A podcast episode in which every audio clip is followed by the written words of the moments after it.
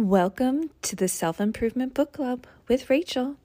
Today's book is The Argument Hangover with author Jocelyn and Aaron Freeman. You've probably experienced before that awful, awful feeling after a fight with someone that you care about. It almost feels like one of the worst experiences ever because it can stretch on for days if not weeks. And you're not feeling great, your partner's not feeling great, and you're not sure how to get out of that funk. And that is why they titled their book The Argument Hangover.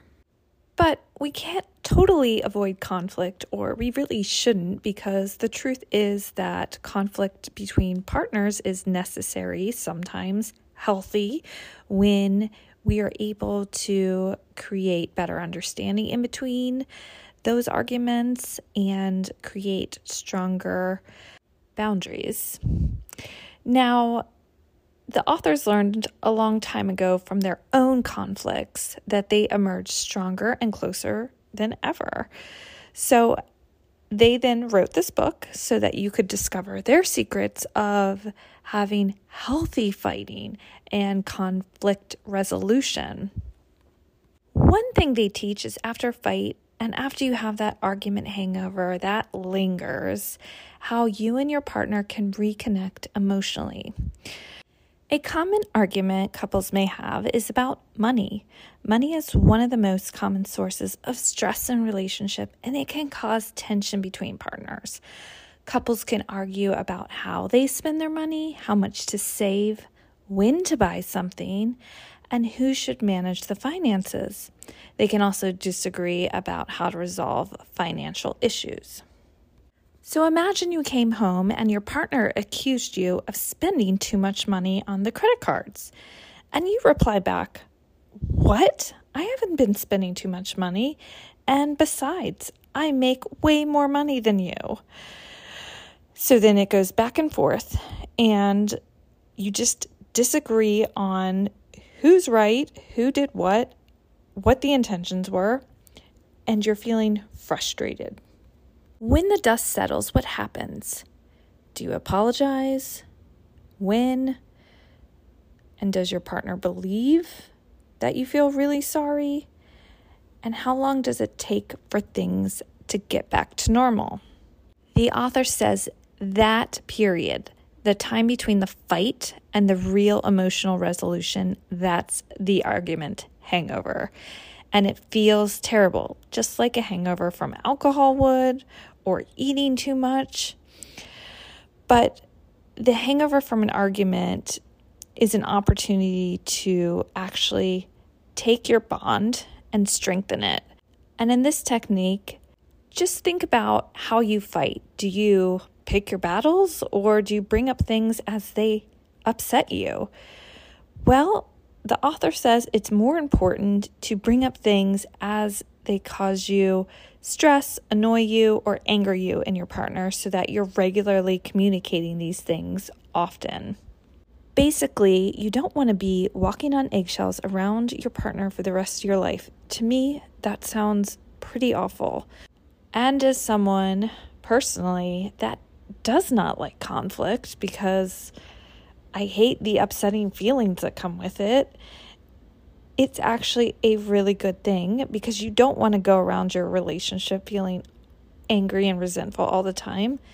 So, what the author really wants to drive home is conflict is a good, healthy thing, and the argument hangover that follows can be brief yet constructive if handled right.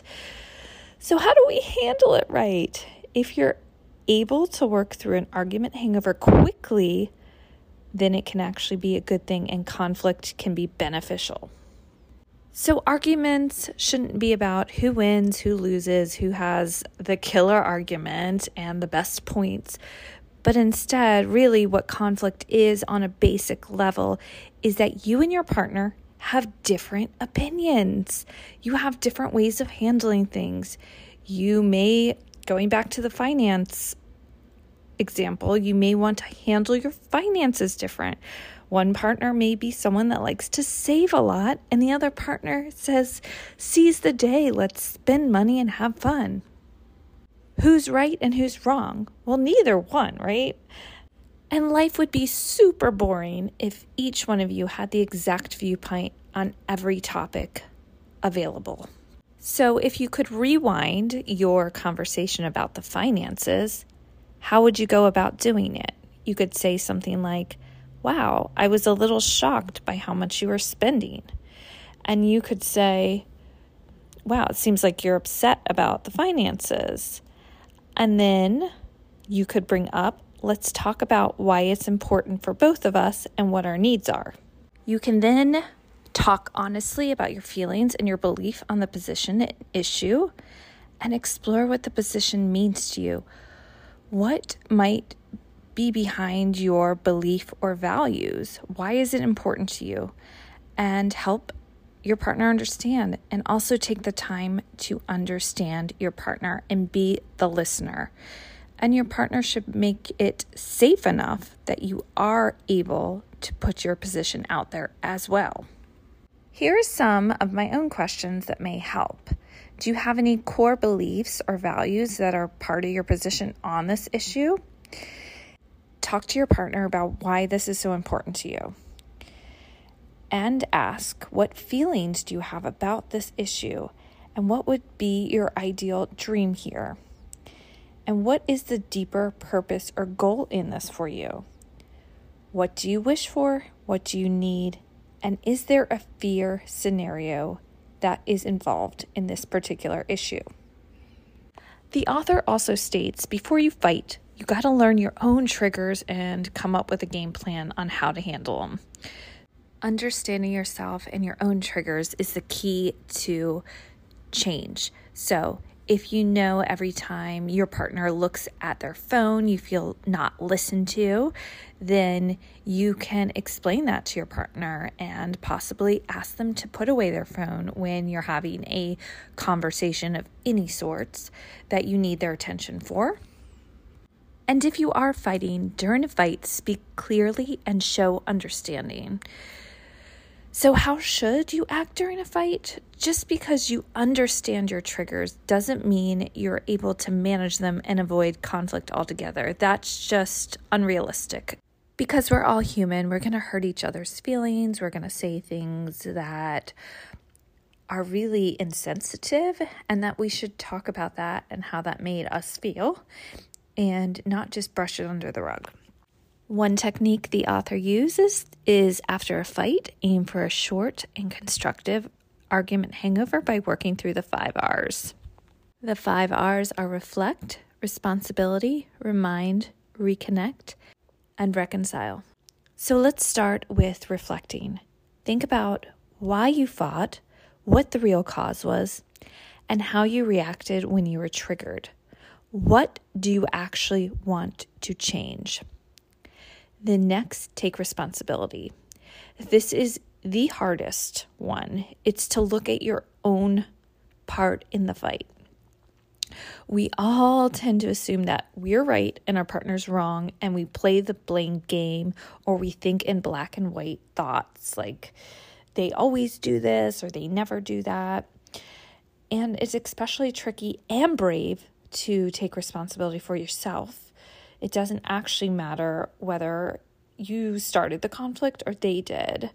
It escalated. It got to a point that you both felt awful. Um, so you're both at fault. And you need to find your role in that and apologize. The next step is to remind. Talk to your partner about what your shared goals are, and remind them that you have each other. You're a team, you should be working together. And that's the best feeling when couples come together and they support each other and they feel like they're on each other's team and they have each other's back. So, next is how do we reconnect? You may not still feel close to your partner, and the hangover can be lingering but try to push through that, break the barrier. It could be as small as talking about a neutral topic a gentle touch or hug, and let your partner know how much you care and love them. And finally, how do we reconcile? This means bringing up the reasons for the fight again and coming to a win win solution that lets you know that you're working together and that both sides were heard and that you want to solve the problem and get to a solution. By focusing on solutions, writing up a list of ways you can resolve it, both parties doing this and coming together and looking at the resolution and brainstorming together can be a great way to start to instead look at the problem, look at the solution to the problem. And ultimately, it's hard work fighting, making up, listening, being each other's teammate. It's hard. And you can't be in a constant state of bliss in a relationship, it's unrealistic. But when you work through hard things and you share the bond of doing so, it will put strength in your relationship. So, the author reminds you that the best, briefest, most constructive argument hangover is to talk to each other, listen, and remember why you committed to each other and love each other in the first place. So, by listening, it means giving your partner your full attention, showing that you're listening, reflecting, naming the feelings you think they're going through, and checking for understanding. So, hopefully, you learned a tip or two about how to recover from a argument and reconnect with your partner. I will see you here next week for our self improvement book club. Have a wonderful day. Happy reading.